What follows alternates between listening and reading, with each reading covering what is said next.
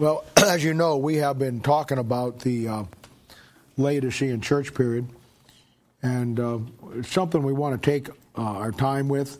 I think it's absolutely crucial that you see every aspect of it. we looked at how that, uh, you know, uh, right around the beginning of the 1900s, um, how the devil began to bring in some things that um, audibly made the change. In time, I want to show you how it even goes back before that.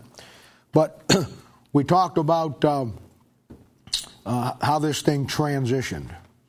Last week we ended we ended with the uh, the transitional pastors, men who were basically the last of the Philadelphian church age, and um, many of these guys. Um, they started out believing the King James Bible and then they wind up 30 years, 40 years later not believing it anymore. And uh, we, we went through the list, and very quickly we'll just brief it again. We talked about George Truett, uh, Mel Trotter. Uh, those were guys that basically stayed true to the book all the way through. Uh, they're early on. We saw guys like Lewis Sperry Chafer, who uh, was, was a renowned theologian he never believed the book. Harry Ironside is an old radio preacher. Wrote a lot of basic books. J. Frank Norris, uh, we talked about him. William Scroggie, he's uh, right around the uh, 1800s, uh, eh, toward the end of the 1800s. Uh, Mordecai Ham, uh, great preacher. the old Methodist Robert Shuler, Charles Fuller, Martin DeHaan, all of these guys, Billy Sunday, um, all of these guys started out believing the book. Some of them change their position as it goes on. One of the ones we talked about last week with John R. Rice. and we find that, uh, again, the rise of scholarship comes up, and these guys, uh, they're caught in the middle of it, and they have to. Uh, you know they have to make a choice, and most of them for their for their incomes they, they go with the the scholarship. It was big back then, and I told you this last time.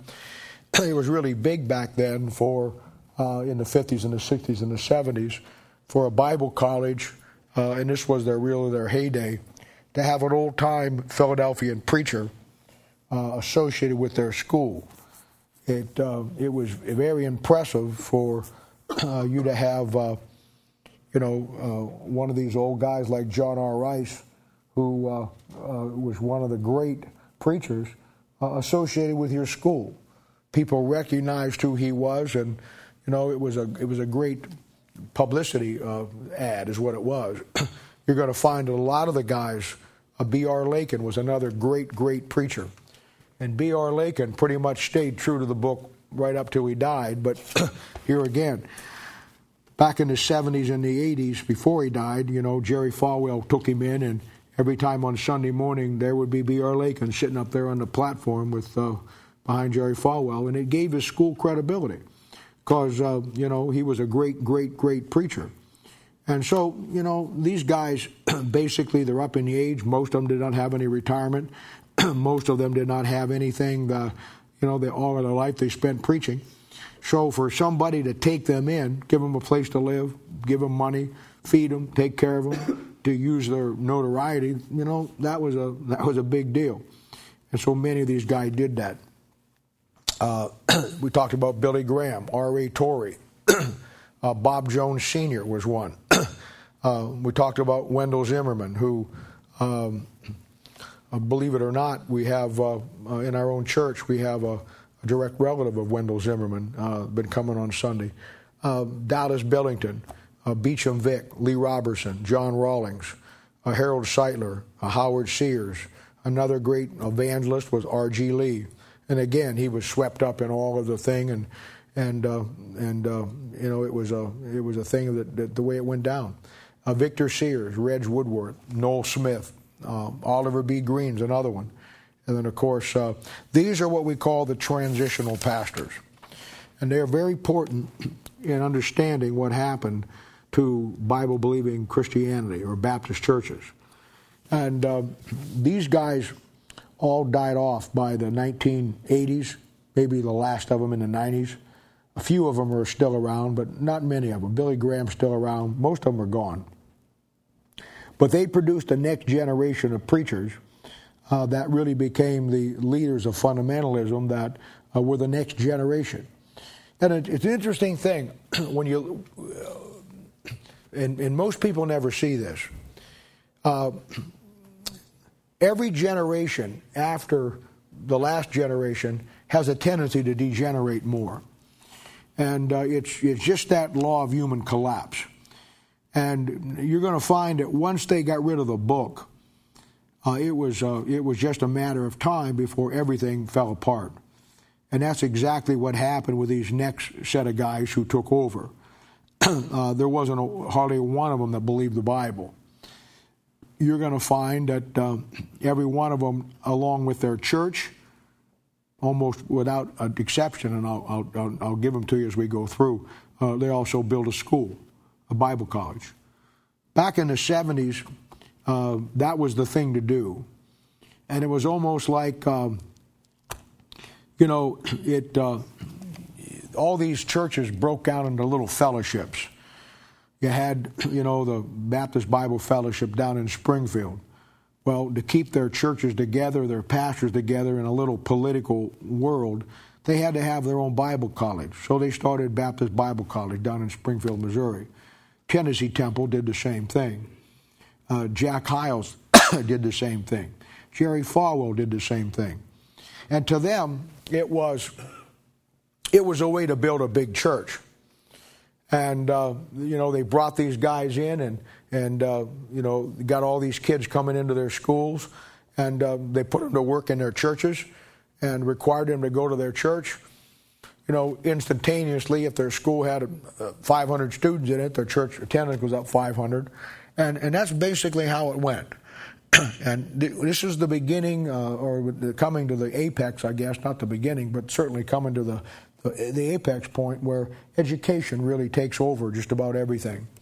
And once these old boys died off, and like I said, many of them dumped the final authority before they even died. And uh, but the next generation, the next generation has completely no understanding of, of the Bible and it, it produced my the next generation, which is the generation that's leading it today, and uh, it, it's even farther from where it was then, because every generation has a tendency. We talked about old Bob Jones Sr. Bob Jones Sr. was a was a Methodist preacher, and he was a great preacher, and he believed the book.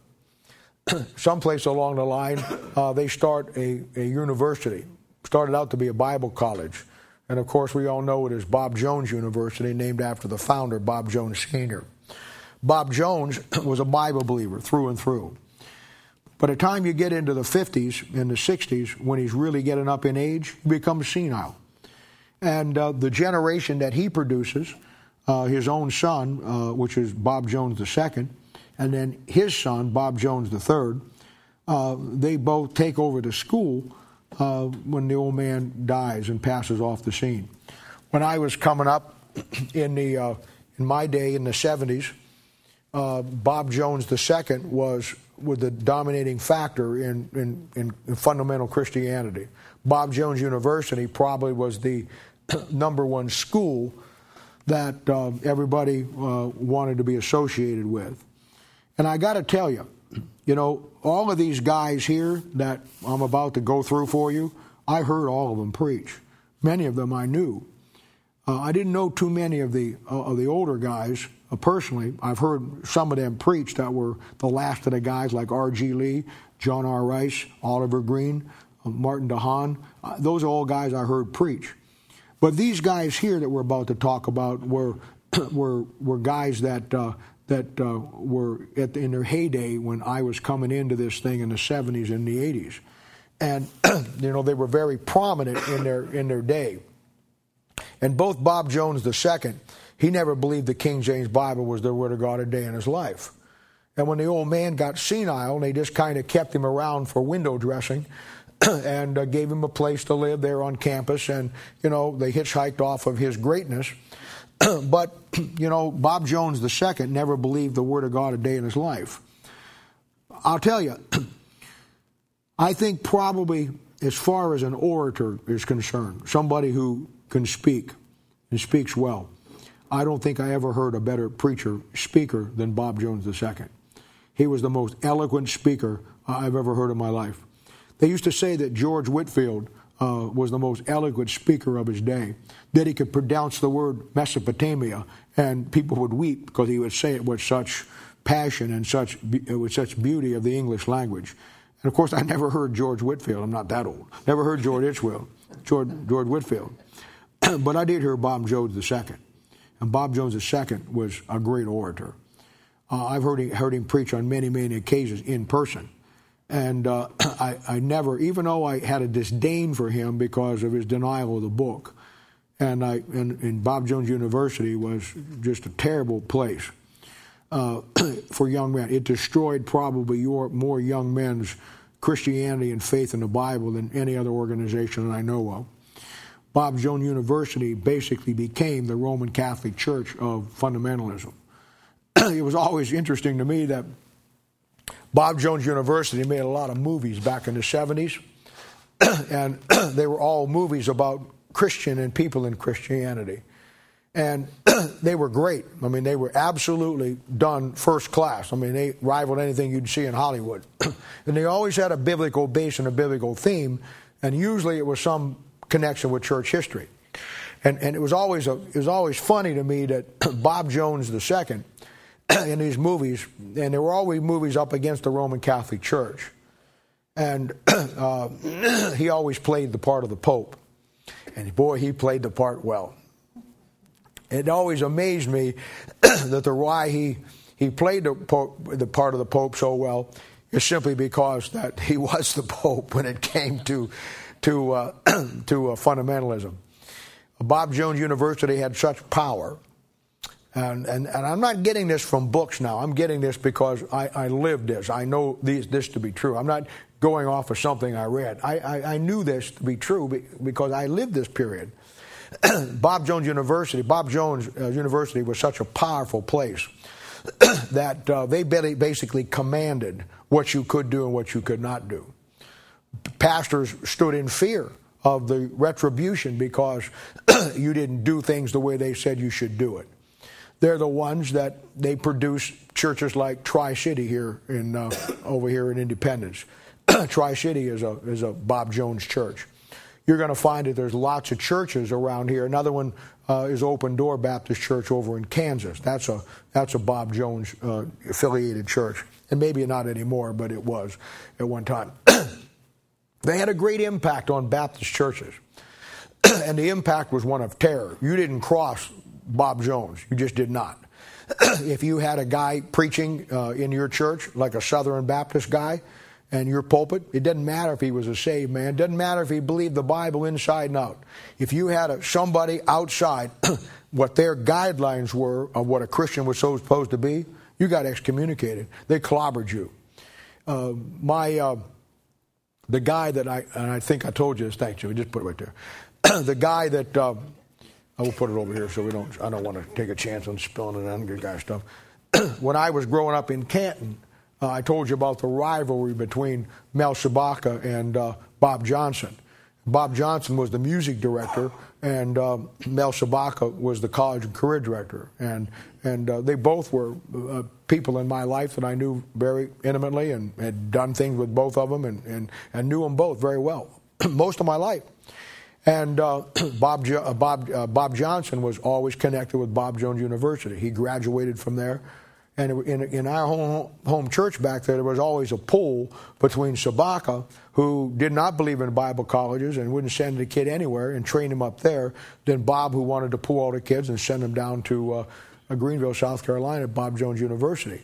And of course, the name of the game was once you hit the magical number of how many people you sent to the school, because every kid you sent down there was money in their pocket, at some point they'll return the favor.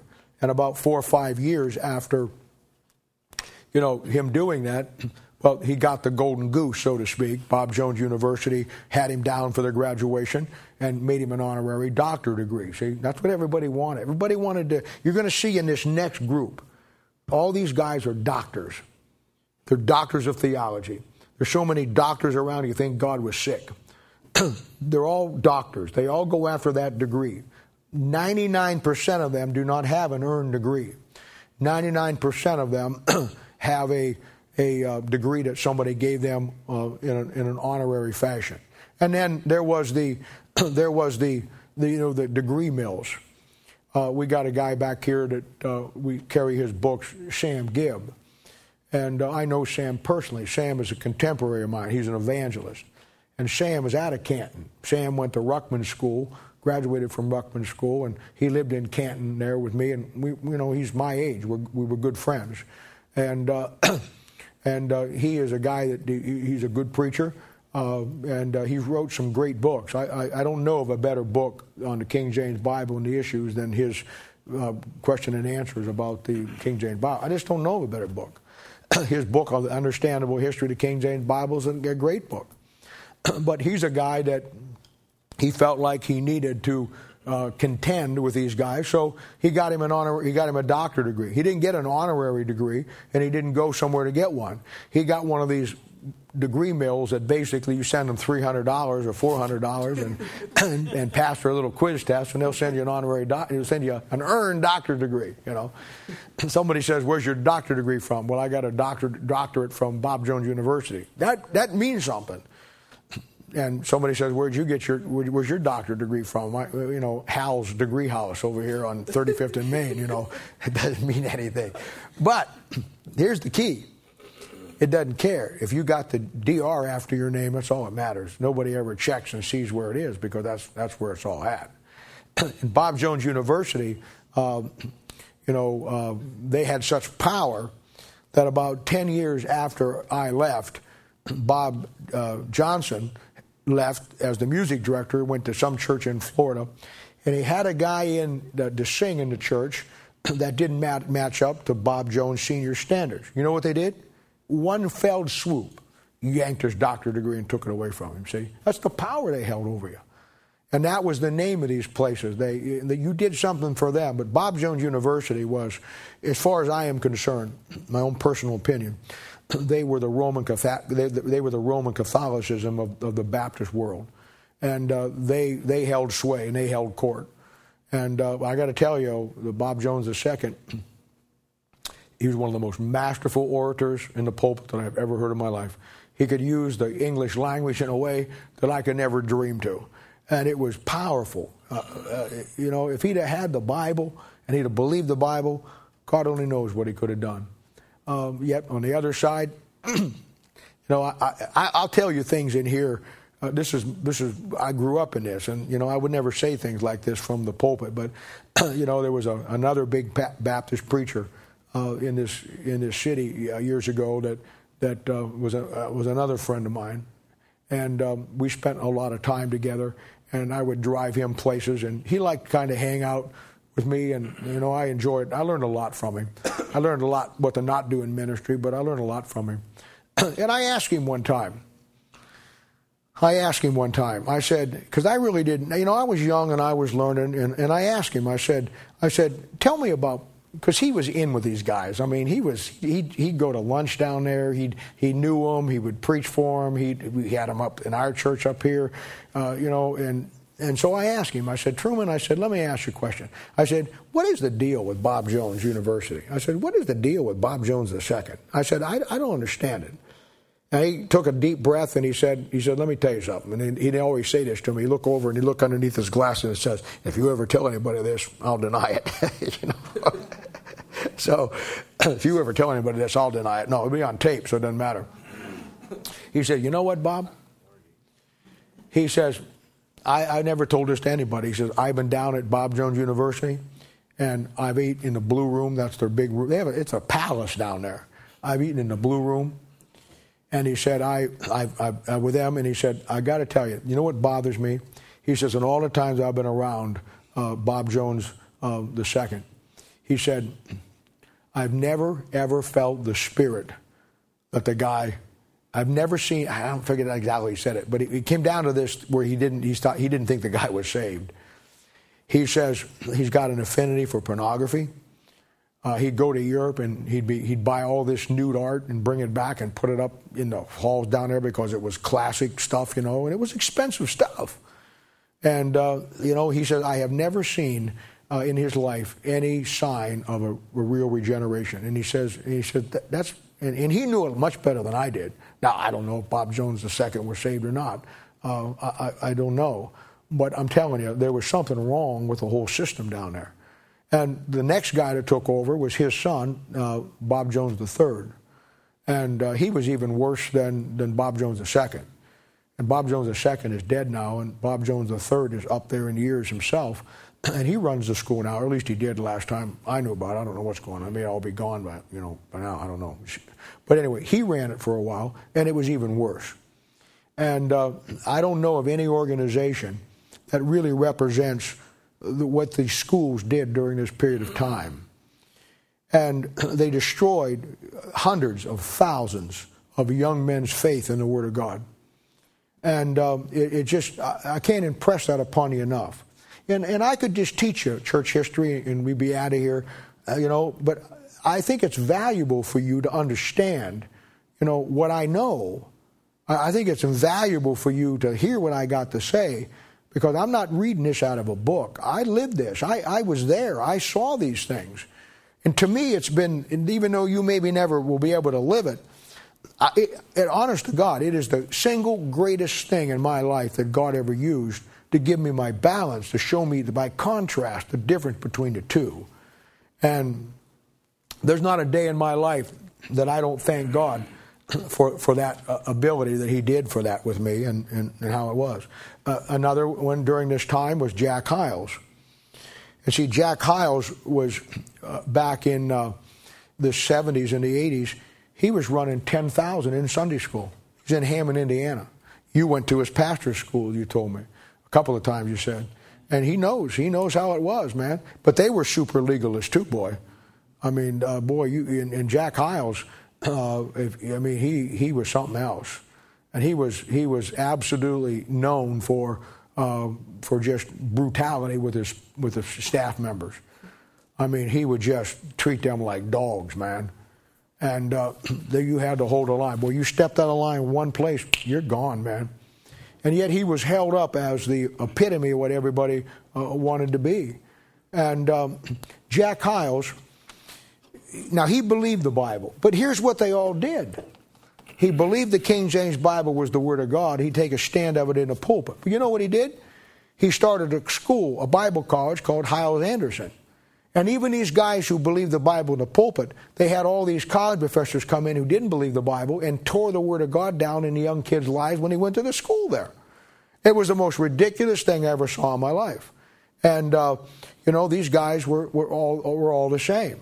And Jack Hyles was a, you know, I told you that it was the big time of, of attendance, and he was the king of the hill. 10,000 people in his church.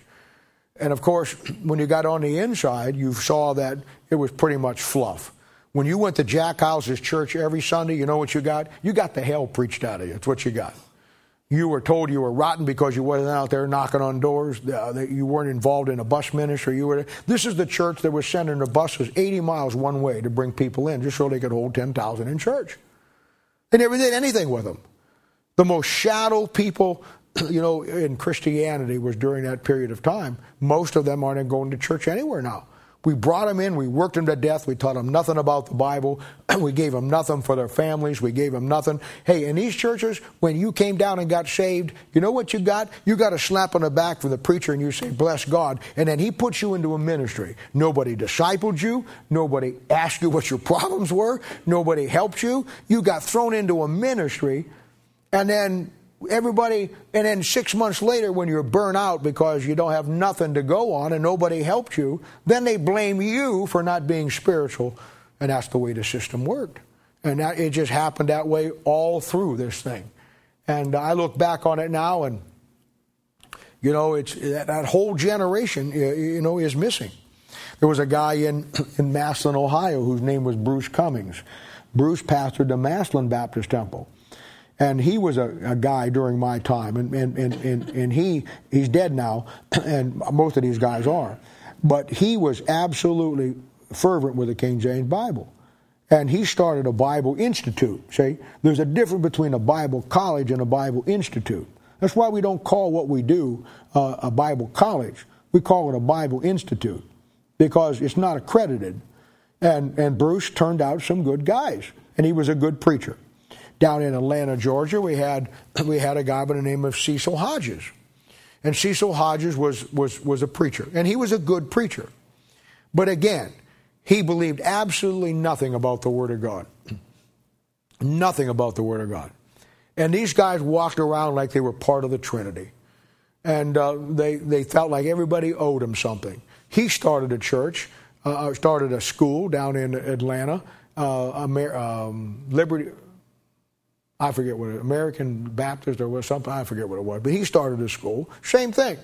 Nothing but destroying people's lives in the Word of God. And uh, I, we have a guy that uh, used to call me every once in a while, and uh, uh he was a guy that uh, uh, was in my college class when I went from the high school over to Baptist Temple to the college and career class. The college and the career guy that was there before me, his name was Ken Harrell. And Ken Harrell was a political guy through and through. And when Ken Harrell left the college and career class, he went down with Cecil Hodges uh, to Atlanta uh, to start uh, to be the, a guy that was a point man that was going to be a recruiter for this. And when he did, he took three or four of the young men uh, that were in a college class down there with feathers in his cap and took them down to school with him, you know, to get things rolling. All four of those boys today, his faith is destroyed in the Word of God. In fact, the one kid that calls me every once in a while, he told me, he says, he said they, they completely, he, they, he, to this day, he can't get back in it. And he knows he's what's wrong. He knows what they did, but they destroyed his faith so much he simply cannot get back to it. He hates the whole concept of it, but it destroyed him to the point that he'll, he'll never get back. And that's exactly what it all ha- is what they did and, and, and how it happened. Jack Van Impe's another one. Jack Van Impe's still alive, and you can catch him on television every once in a while. And um, I heard Jack Van Impe preach revivals. I've probably been part of 10 Jack Van Impe revivals. And uh, here's a guy that, you know, he was a, he was a showman. He was an excellent preacher. Jack Van, it always amazed me, Jack Van Impe memorized the New Testament. And I could never understand how a guy, and he learned how to memorize it off to that guy I told you about a while back whose name was Fred Brown. Fred Brown was a great Bible teacher, long dead. He was one of the old guys, a great Bible preacher. And, and he memorized the whole New Testament. And Jack Van Impe learned to memorize the New Testament from him. And I never understood how a guy like Jack Van Impe, who could spend time memorizing the New Testament and not believe the book. I mean, I, I, just couldn't get that. Well, I mean, I figured it out since that point. Jack Van Impe was not interested in learning it to learn the book. He was interested in learning it so he could impress people by knowing the Testament. Now, he could preach. But he was the kind of preacher that he preached on the urgency of the day. And his big sticks were uh, back then, uh, communism was the big threat, and everybody was afraid, uh, you know, this is back right after the Cuban Missile Crisis and Russia's at her, at her zenith, you know, in the 70s. so he would go to churches and he would preach on the coming war with Russia. He'd preach on Gog versus Magog and the Antichrist. And he would pack the places out. And, uh, you know, and he preached on the, uh, uh, he would preach out of, the, most of his messages were, were, were, uh, were prophecy messages. Uh, if he had to make a living teaching the Bible, letting you ask Bible questions about the Bible, he'd starve to death. These guys, all they knew was what their pet stick messages were, that they just went from city to city to city and preached. They didn't know anything about the Bible. And now Jack Van Impe's still on the deal, and now the war didn't come with Russia. See? And, and then, uh, uh, so now he's on another stick 30 years later, the, coming war with Iraq and Iran, you know. I mean, he just, he just moved from one thing to the other. And uh, these guys, nobody remembers, you see. I mean, I remember, but nobody else remembers. And now he's just as popular, and people go, ooh, ah, and they don't even know that 30 years ago, he was 40 years ago, he was preaching something else that never happened. And a guy named Art Wilson. This is always a funny one. Art Wilson was one of these guys who, again, he was an evangelist. One of his favorite messages was 10, re- uh, 10 reasons why man will never land on the moon. What do you think happened to that message in 1974? and I always thought that was funny. He, he, he wrote a book. Uh, maybe it was wasn't maybe it was three reasons why man will never land on the moon. I'm sure you could buy those copies uh, pretty cheap if you want. He's probably got a bunch of them someplace. He's dead too, but anyway. But you know that that was the same thing. James Robinson was another great preacher. Again, he got hooked up with a school. Jerry Falwell. Jerry Falwell in the early days uh, was a great guy. And uh, Jerry Falwell uh, wasn't in with the J. Frank Norris crowd. He's the generation after. But he went to Lynchburg, Virginia, and he carved out a church in Lynchburg, Virginia, back in the early days. And he was a great guy. He really was. And uh, he was a great preacher. but you know what happened to him? He got into politics.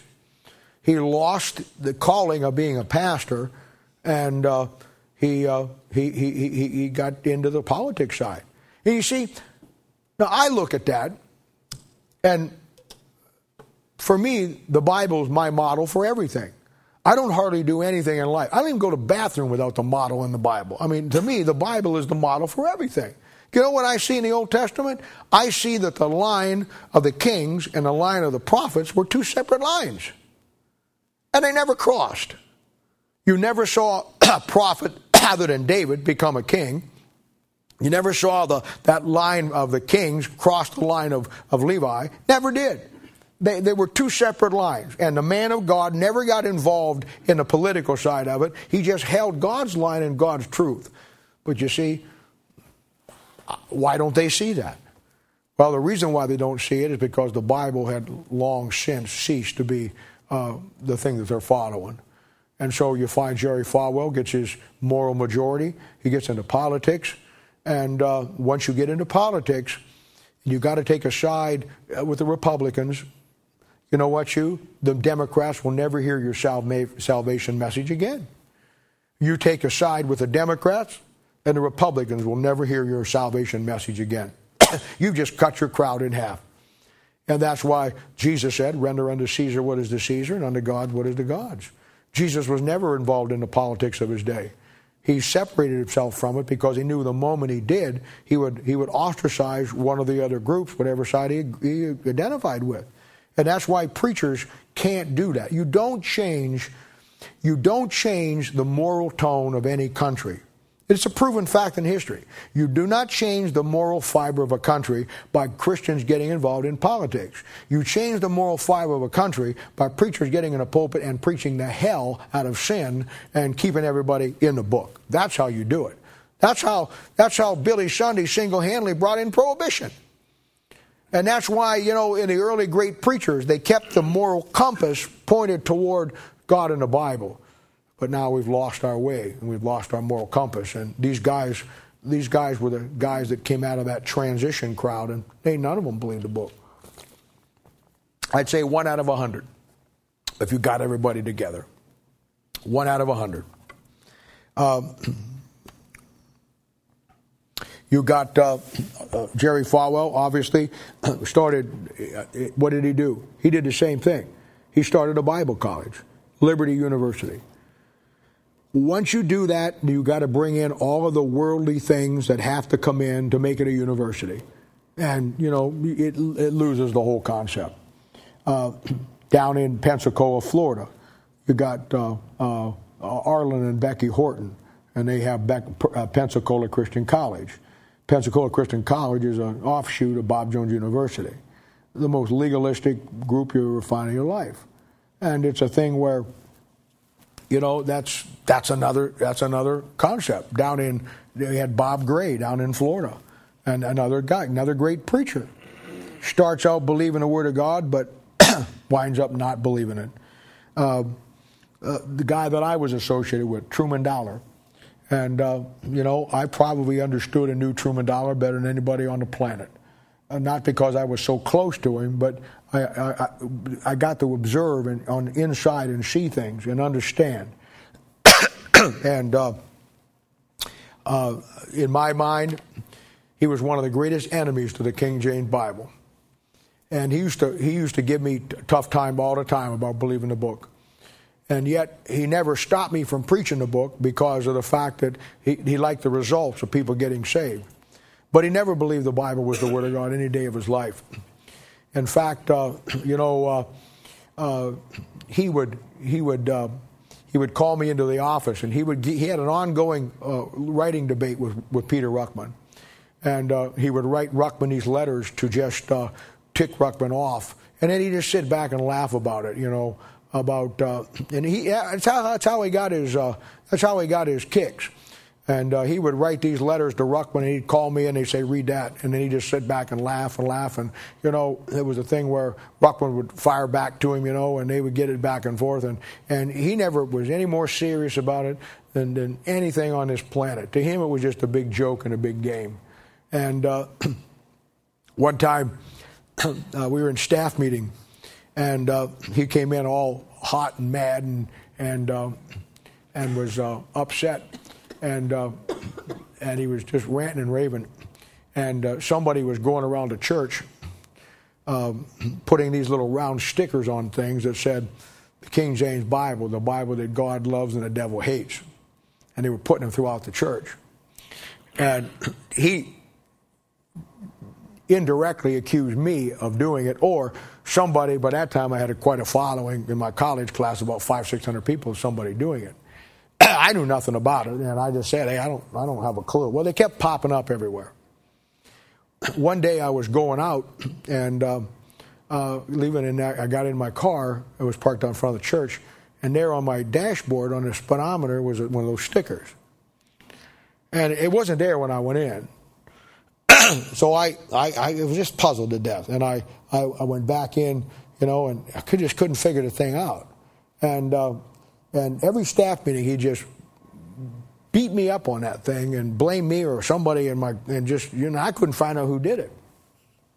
Well, there's a guy in our church today that is very obscure, and most of you know who he is, but you don't know anything about him. It's Jim Bruce. You know who Jim Bruce is? Well, Jim Bruce has been with me for 35 years. Oh, and Jim Bruce was, when I walked back into church,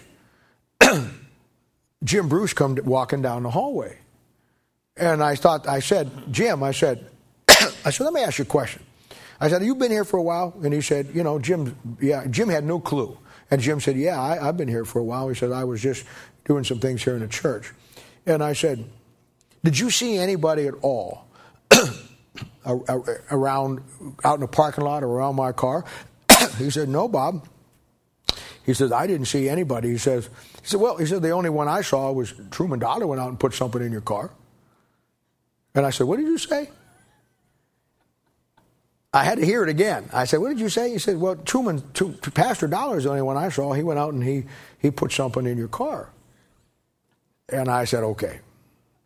And that sucker was putting those things around and blaming me for it.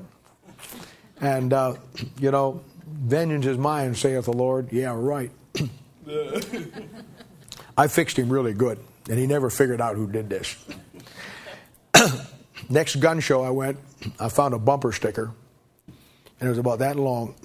And he was always going down to, to the big guys down at Springfield, and he'd drive his big Lincoln Continental down there, you know, and they'd all park down there together, and then they'd go out afterwards. And I got this bumper sticker that said, had a, had a big skull on it with a snake crawling out the eyes and the mouth and everything. And over here it said, kill them all, let God sort them out. And one night, I went up there and I put that on his back bumper. And I shellacked it with super glue and everything else that it was never going to come off. He never saw it. He went down. The story was, I wasn't there, but the story was, I heard about it. The story was, he could never prove who did it. The story was, he went down to Springfield with all the big guys, and they all were preaching, and they were all going out to eat, and they were all walking down there together, and they all come up to his car, and they all saw that bumper sticker on his car. And I guess he about had a heart attack. But that's the, that's the way it was back then, man. And all these guys were you know, and yet, I got to tell you, I, I, I really like Truman. In spite of his stand on the Bible and whatever, that was between him and the Lord. in the early years, this would have been 1972, when I was still in Canton, Truman came and placed a revival in, in Canton. In fact, he came two times. they were the two. They were two of the greatest revivals I'd ever heard in my life. Back in 72, before he really got into the politics of everything, he was a great preacher. I, to this day, I still have the cassette tapes that he preached back in 71 and 72. Uh, I still have, uh, and it, just as a young preacher, I remember listening to those sermons. He preached. You've heard me do the preach on uh, the message on Lot versus Abraham, and I talk about you know how I got that message from him. If you listen to that tape, it's almost verbatim. When I was just a young kid, I listened to those things. He had four or five messages that he preached that just absolutely just were the, the greatest stuff I'd ever heard. And to this day, I still preach those messages, and they are it's some great stuff. So early on, you know, I mean, he, he was a great preacher, and I, I'm you know I'm indebted to him. You know, I learned a lot of things from him, and uh, but that uh, he. Uh, he had no love for the King James Bible. In fact, he was on the, he thought it was a very important big deal he was on the revision committee for the New King James Bible. And, you know, that's what they did. When Thomas Nelson came out with the New King James Bible, they basically got all these fundamental pastors. Again, how, how would you like to be, have your name on the front of the revision committee of the new Bible? I mean, that's something. Okay? So they suckered all these pastors in there and gave them nothing jobs to do. What they wanted was their, uh, what they wanted was their endorsement so their people would buy it. I mean, honestly, if you saw my name on a Bible or a book that I said endorsed, would you not trust me and think that, that, that, that must be good or Bob wouldn't put his name on it? Well, that's what the people did. That's all that Thomas Nelson wanted. and I remember one time, you know, I got, I got in, in real trouble. Um, it, it, they had a big conference, and Thomas Nelson was there, and the place was packed. And Thomas Nelson was promoting the New King James Bible. And you remember now, Thomas Nelson also prints Catholic Bibles and also prints Jehovah Witness Bibles. At least they did. and the head of Thomas Nelson was up on the pulpit, and the place was packed, 5,000 people there, all pastors and workers, you know. And he was talking about how that they have a love for the Bible and they had a love to protect the purity of the King James Bible and all that they did. and then he opens it up and he says, and you know, I know that there's many people who maybe are confused about this, and you think that there's, they were trying to sell it as just the King James Bible brought up to date. And he asked if anybody had any questions. And I was sitting down about the third row and I raised my hand. And he asked me, he says, Yes, sir, what is your question? And I said, I really enjoyed what you just said about the King James Bible, uh, being endeared to your heart and being a thing that you love. I said, Can I ask you a question? Do you say the same things when you go before the Jehovah Witnesses and print out their Bibles and the Roman Catholics when you print theirs? Yeah, it got this that quiet. And boy, I got my butt kicked after that one. I mean, I really did. I mean, I got hauled on the carpet. I didn't care. You know what? But you know, that's just where it was. Not just where it was. You had a guy like Jack Baskin out in California. He started the Western branch of the Baptist Bible Fellowship. And, um, you know, he didn't believe the Bible. A.V. Henderson. A.V. Henderson was a, a, political boss out of Springfield that finally wound up taking uh, the church up in Detroit, Mission, Michigan, that used to be um, J. Frank Norris's church. and uh, when uh, the split between Norris and uh, um, ah, forget. Beauchamp Vick. Uh, Beauchamp Vick was the pastor up there. When Beauchamp Vick died, uh, A.V. Henderson uh, went there and took that church. And after A.V. Henderson retired, then Truman Dollar went up and took that church. so it was a thing where uh, A.V. Henderson was a very connected political guy. Uh, you had guys like Ed Hindson, and these are all doctors, by the way. It's Dr. Bob Jones II, Dr. Bob Jones III, Dr. Jack Hyles, Dr. Cummings, Dr. Hodges, Dr. Van Impe, Dr. Robinson, Dr. Falwell, uh, Dr. Dollar, Dr. Baskin, uh, Dr. Henderson, Dr. Ed Hindson, Dr. Ed Dobson, and they were guys that were Bible teachers down at Lynchburg, Virginia. Never believed the Bible a day in their life. And uh, I remember, I remember uh, Ed Hindson getting up and making fun of the idea of the law first mentioned in the Bible. Just ridiculed it.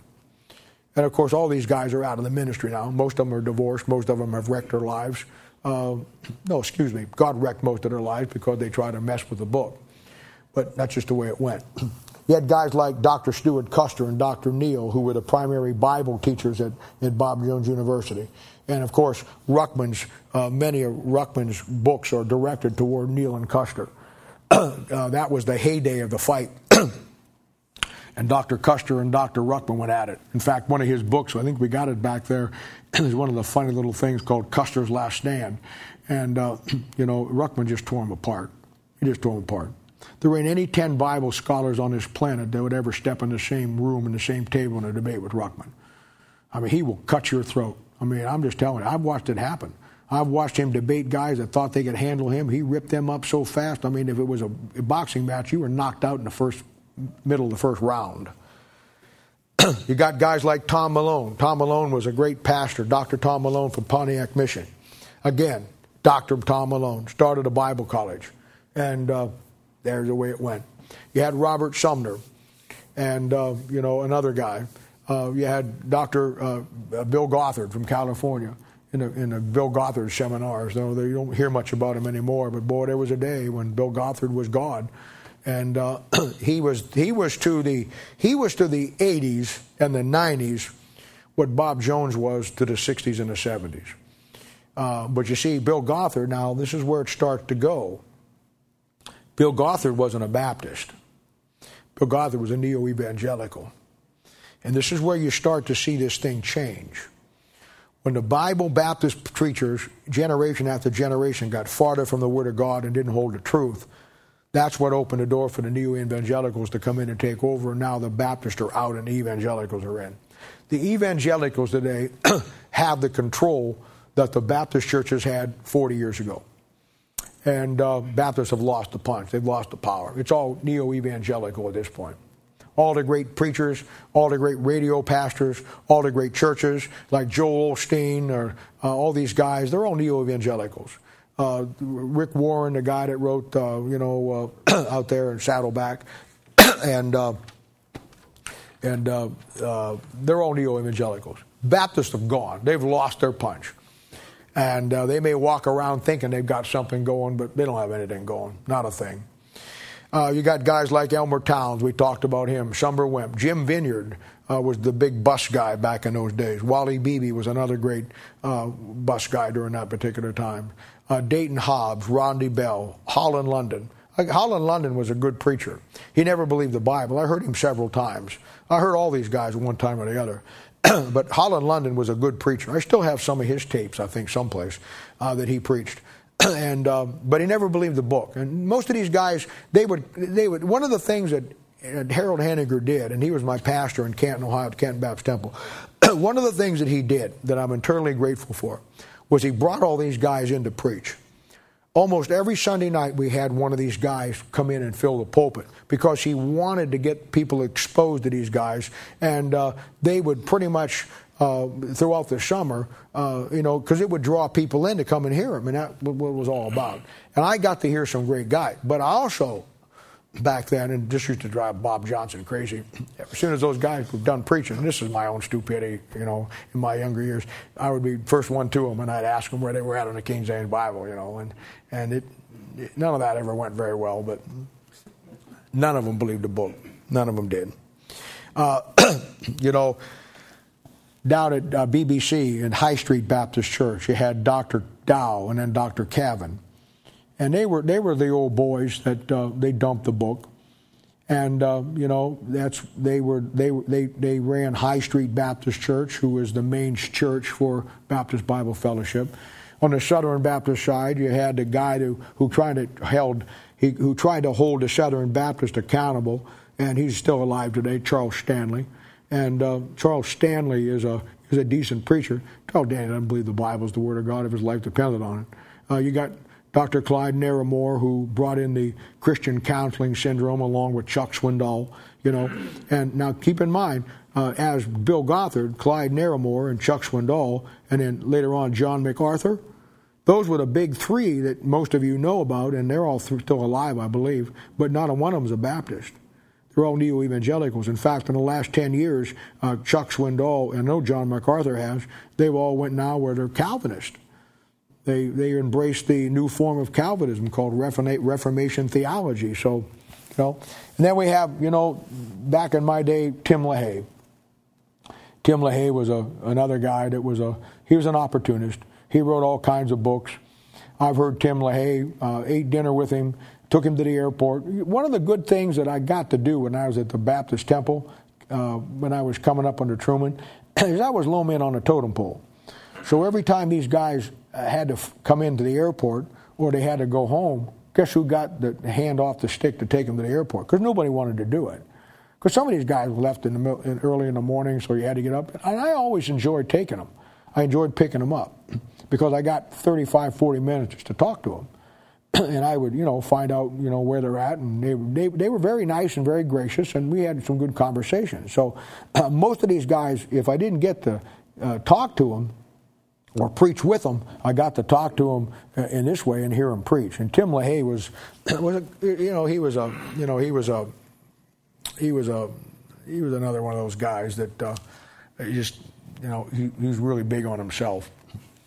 And uh, a couple of years before I, uh, I left there, I can't think of this guy's name. We had this guy who came in, and uh, it was when Truman was still there and he had this guy come in. I, I, cannot think of his name, but he was a real big, arrogant guy. And he, his big stick was he had this multimedia presentation on the book of Revelation. And he had five big screens up. And, you know, he, he had multiple projectors. And he would stand up there and he would preach the book of Revelation and push the buttons, and the pictures would come up to illustrate where he was at. So you know, and I should have known better. Truman asked me and Barb to go out and eat with him after the morning service because this guy was going to do his revelation thing in that evening service. You know, big deal. And I should have been smart enough to know that Truman just wasn't asking us to go out because we were buddies. We went out to eat, and then Truman says, Oh, by the way, could you go back and help him set up for tonight? See? And I should have known it. So I said, Sure, absolutely. Again, you know. So we get there. And this guy, I mean, he orders me around like I'm his slave. I mean, he's telling me what to do and telling me this and telling me how stupid I am because of this or that. And he's, he's going on about, you know, how great he is and how the people are just going to be astounded at what he's got tonight. And, and just treat me like I was, you know, just like, I mean, I, and, I, and then finally the icing on the cake, he, we get it pretty much set up. And there's a mess everywhere. And he basically says, I'm going back to my hotel room and I'm going to I'm going to rest because I have to prepare myself for God to use me tonight in this thing. So you need to clean all this stuff up for me. And I said, sure, no problem. So I'm cleaning it all up, and I'm thinking to myself, this guy is absolutely the most arrogant guy I have ever met in my life. And I said, and about that time, it's only one of two times I ever heard God audibly speak to me. and God said, I agree, Bob. Why don't you teach him a lesson in humility? And I said, Well, Lord, I'd be glad to. What do you got in mind? And he said, You know what? I, would like to see how he reacts when you get his slides out of sync. So for the next 20 minutes, I stole five slides out of this slide and put them in this dish, this dish over in this dish, this dish over in this dish, and I messed the thing up so bad that that that he just it was terrible. And he got up there that night. Now I got to tell you, I we, we had a downstairs and we had a balcony, and all the way to the back and the balcony, the very top. I got there before anybody else, and that was my prime seat. I was watching there. I told a friend of mine, Frank Litke, remember Frank? I told Frank what I did. And Frank was just, he, Frank was as honored as I was. So me and Frank are sitting up there during this thing, and we are just howling, laughing. And this guy down here getting ready, and he's saying, Yes, and when the Revelation chapter 11 says, and he flipped it, it would be Revelation 4. and he didn't know what to do.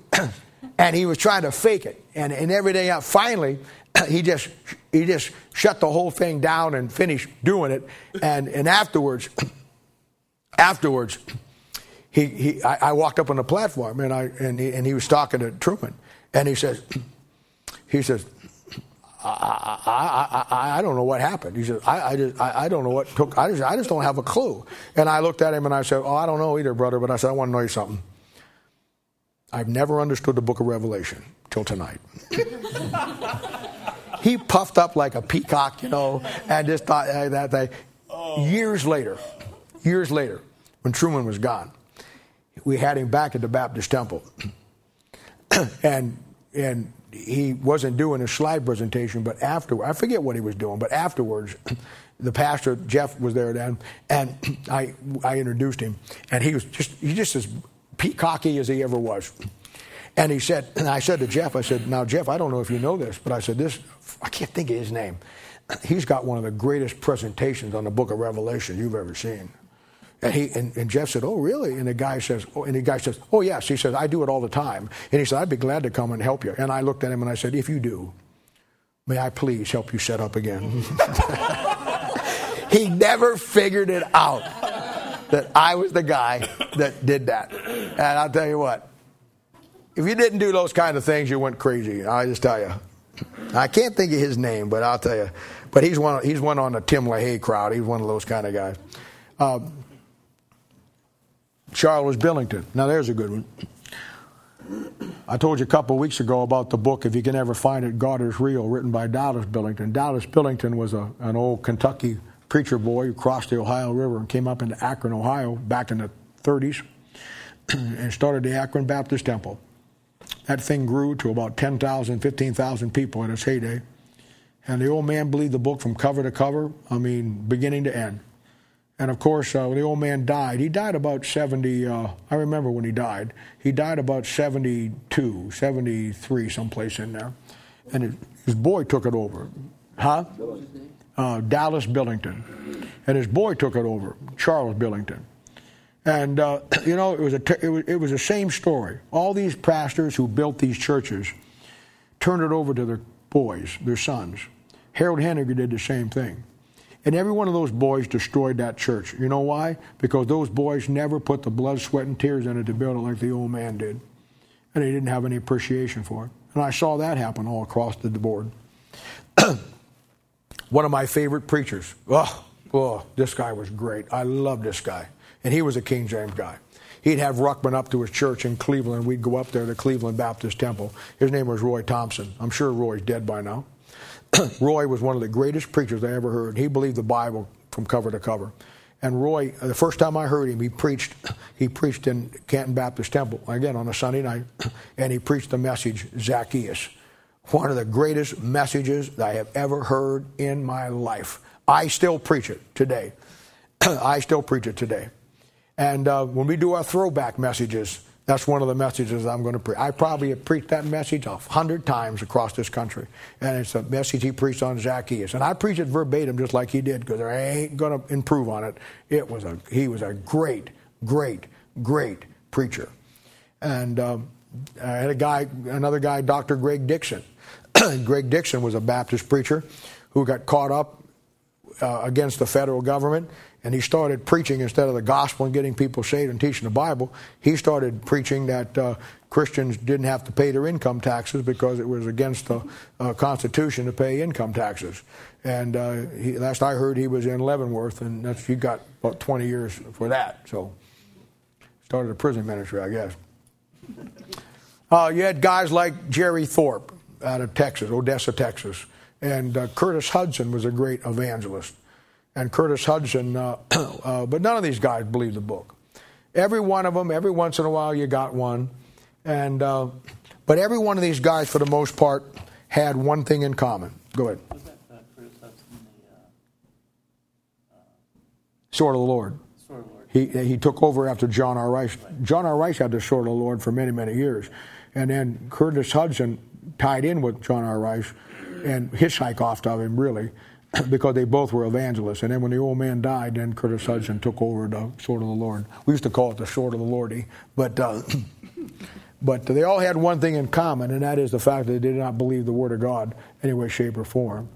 And you know these churches and the men that they produced, they were held up as great churches. I can't emphasize that enough. Uh, but they're folding up and denying the Bible uh, was what gave way to the charismatic movement taking over and the neo evangelical. And today in America, the two main churches, the two main spheres of that was a mark of your success. and everybody everybody uh, was up to build the biggest and the best church. And uh, back into these times, I can't even tell you how they used to have bond drives where the people in the church would buy bonds. Uh, and then those bonds would be held in reserve, and then they would get enough money, and then those bonds would come due, and the church would have to pay off on the bonds, and you made money just like buying a CD or buying a treasury bond. The same thing, except it was from your church. I cannot tell you how many bond uh, drives flopped and how many people lost their money. Uh, there were churches uh, that I preached in that they, they took on a position of becoming, getting their F, FCIC or whatever it is, and they became a bank. And they told their people, instead of putting your money in a bank, we'll be the bank. We'll be God's bank. And they got accredited with the FIC or FAC or whoever they got, a federal regulatory group, and they actually became a credit union or a bank. That the people in the church put all their savings in them they used that money then for ministry, and then you know uh, worked that, that that and that just that's way beyond the scope of, of the book of Acts and what a church is supposed to be. But when your drive is to build a big building, and you have to have millions of dollars to do it. Uh, you take the First Baptist Church in Raytown, and this is no shot at them because we all know they're worthless, so it's not a, it's not a cheap shot. That, that first edition set cost them $68 million. I mean, uh, you know, and then they had another 30, 40 million dollars on top of that to, to, finish the thing off if they ever did it. I just don't understand that. I mean, there's churches that they they they they have a sound system that cost them a half a million dollars. Man, all you need is a microphone and two speakers and an amp. I mean, what do you do with a half a million dollar sound system? And of course, you know, it's all about the bells and whistles because they think that's what brings people in. And that's where it all went during this time. And these guys, uh, once you get in that position and you owe a, a building payment of, of uh, $100,000 a month, you can't afford to tick anybody off with your preaching that may be a tithing family that you lose. And I guarantee you, and if you don't know this yet, I promise you it's true. When you're a pastor in that position and you feel that kind of pressure, and you know that if, if you got families that don't tithe and they don't give, or you make them mad and they leave, and you don't cater to them and they leave and then you can't make the building payment. It's just it's that old saying, no bucks, no buck Rogers. You can't have all that you have if somebody isn't paying for it. You cannot feel that kind of pressure and not curb your preaching. You can't have that kind of pressure and not think twice about preaching a negative truth that somebody may get mad and leave. And that is a pressure that as a pastor you never want to be under. You never want to be under. Don't let ever let anything dictate you preaching the truth. If it's the right thing to do and it's the right thing to follow and it's the biblical principle, if the whole church leaves, you preach it and stand by it. And, you know, and, and that's why, you know, coming up the way I come up, I understand that world. I was in that world, but I never became part of that world. And uh, I have about as much desire you know, to build some big church edifice that, you know, a monument to man is, is uh, no desire whatsoever. I'm not saying we'll stay here all of our lives. You know what? We were looking for a place when God gave us this one.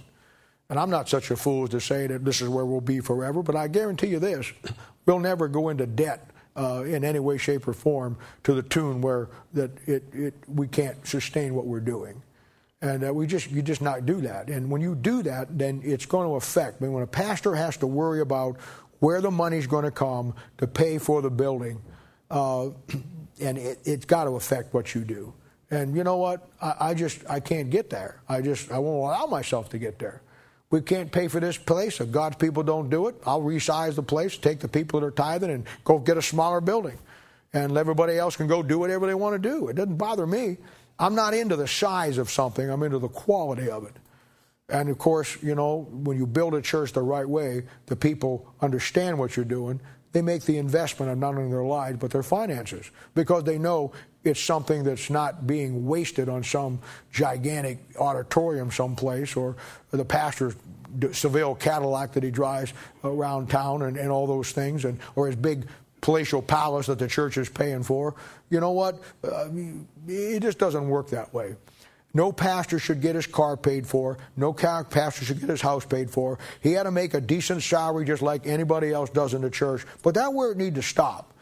Because once you start treating him like the Pope, it's easy to go out and buy you one of them robes and one of them big pointy hats. And uh, it, it just doesn't work. That's what happens to churches. That's what happens to pastors. They get better than their people because they start living better than their people. I heard, I can't say all the things they used to say, but we heard Bob Jones, the uh, Bob Jones the third one time or the second one time. Uh, he was preaching, and he was doing a good job, but he was preaching on living by faith. And he was coming to the Canton Baptist Temple, and he was preaching to people who were blue collar people. They worked at Republic Steel, they worked at Timkins, they were common laborers. It was a blue collar church. and um, he's preaching to them about, about a life of faith and trusting God and faith. And old Sabaka's sitting down front, and I'm sitting there next to him. and he's cussing up a storm under his breath. I mean, he's mad about something. And, I, and afterwards, I said, What in the world would your deal with that? He says, Teaching about life by faith. He says, What does he know about faith? He says he lives in tax-free property. He lives in a palatial palace. He never breaks a fix a broken toilet. Never puts in a busted light bulb. He never has to sweat out a car payment, a house payment. His kids never have to worry about getting sick. He doesn't have to worry about anything in the house. He's got makes six figures a year. He lives in a chateau. He's got millions of pieces of art that's probably worth ten million dollars. Somebody cooks his meals. He has everything he wants, and he's going to tell these people about living by faith. that's what happens and the whole concept of Christianity becomes an illusion. And as a pastor, you can't ever live higher than your people. You just can't. You just can't. And so we see the second thing here was an inability to preach or teach negative Bible truths. The, the nickels and noses was the bottom line. And to dictate that, the, the message was don't rock the boat, don't cause any waves, don't get people mad. If you lose them, you'll lose their attendance and their income. And the ultimate goal of every message and every decision concerning any spiritual issue or, or whatever was done was made not on the basis of what the book said, but on the basis of how will it affect our income. And when you get to that place in a church that you got to worry about what you preach or who stays and who leaves based on how's it going to affect our income, when it ought to be based on what does the book say, you're in trouble. And that was the church. That's where it got to. And it only got worse from there. The third thing is it brought about an artificial culture and an artificial Christianity. we saw this thing develop in the last 10 years. That basically what churches do today. Now, the evangelicals have taken over, and we know that, and the charismatics have taken over. the Baptists are trying to get back in vogue, so they're trying to do uh, what the evangelicals do, and they try to do what the charismatics do. So we see Baptist churches now who who think that the way to reach people is to bring God and the Bible and their church service down to man's level. So we see now where many many Baptist churches they'll have a they'll have a service on Saturday night and that service on Saturday night will be for, and I know what they tell you. Well, we'll reach people on Saturday night that uh, we wouldn't reach on Sunday. Let me tell you what the Bible says. The Bible says they met on the first day of the week. And it's not your it's not your job to alter what the Bible says to have have your one of your church services on Saturday night so lazy people don't have to come up and get up the next morning to go, or they want to go here, they want to do that, so you make it convenient for them. what in the world are you doing? I mean, you stay with what the Bible says. And uh, it's the Holy Spirit of God that gets those people. And if the Holy Spirit of God can't get them, moving your church service to Saturday night isn't going to do anything at all. But that's what they do.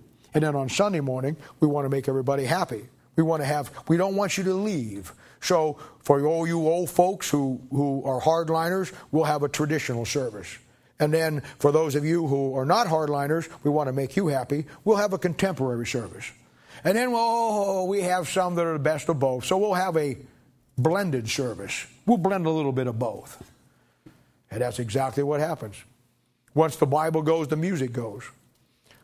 There was a time, and I remember these times, I was part of these times, there was times when a pastor got up to preach that an hour and a half would pass and you it seemed like it was five minutes. That guy took the Bible and the Bible alone and with the Holy Spirit of God painted a picture for you that you hung on to every word that he said. I remember sitting there and hearing those old boys preach about hell that it was so hot you could almost feel the heat. I watched the old boy preach on the crucifixion one night that you could almost feel and hear the slaps of Christ's back with a whip. I mean, these guys were masters at preaching, and they took the Bible and the Holy Spirit of God through the Word of God, painted the picture because of the preaching and the doctrine that gave that person that was listening exactly what they needed. And when they lost the Bible, they lost that. So you know what they had to do next? They had to take churches and make them entertainment areas. They had to bring in the praise bands. They had to drop the lights and have the smoke come out from under the altar. They had to use lighting and they had to use all kinds of things to, and all kinds of gimmicks to make this thing now to paint a picture because no longer can the pastor stand in that pulpit, open that book, and, pre- and paint a picture with the words in the Bible. And that's, that's what happened. And everything became artificial.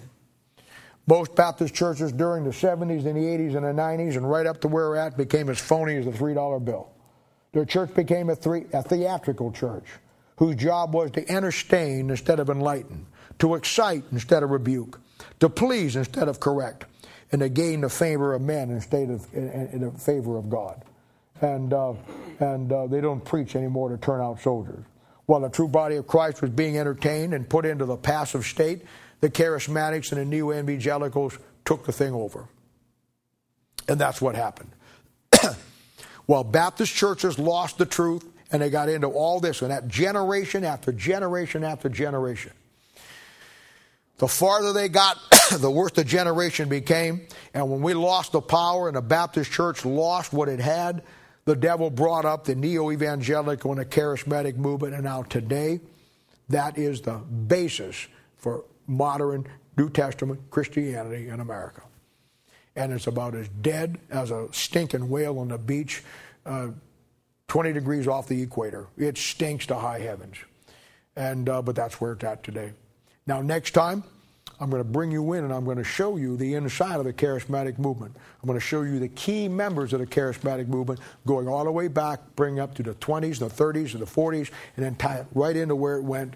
And then we'll do the same thing with the new evangelicals. And then I'll go back and I'm going to show you all the way back. We're going to go back and show you the devil's plan 400 years ago to bring us to right where we're at right now. You got to understand this point. All other point of church history I may get out of a book and may have read a thousand books and, and, and, and researched it out one way or the other. But when it comes to Laodicean church, I don't have to do a lot of research on it because I lived it and I was paying attention. And I watched the thing as it went right down the line. All right, well, let's have a word of prayer.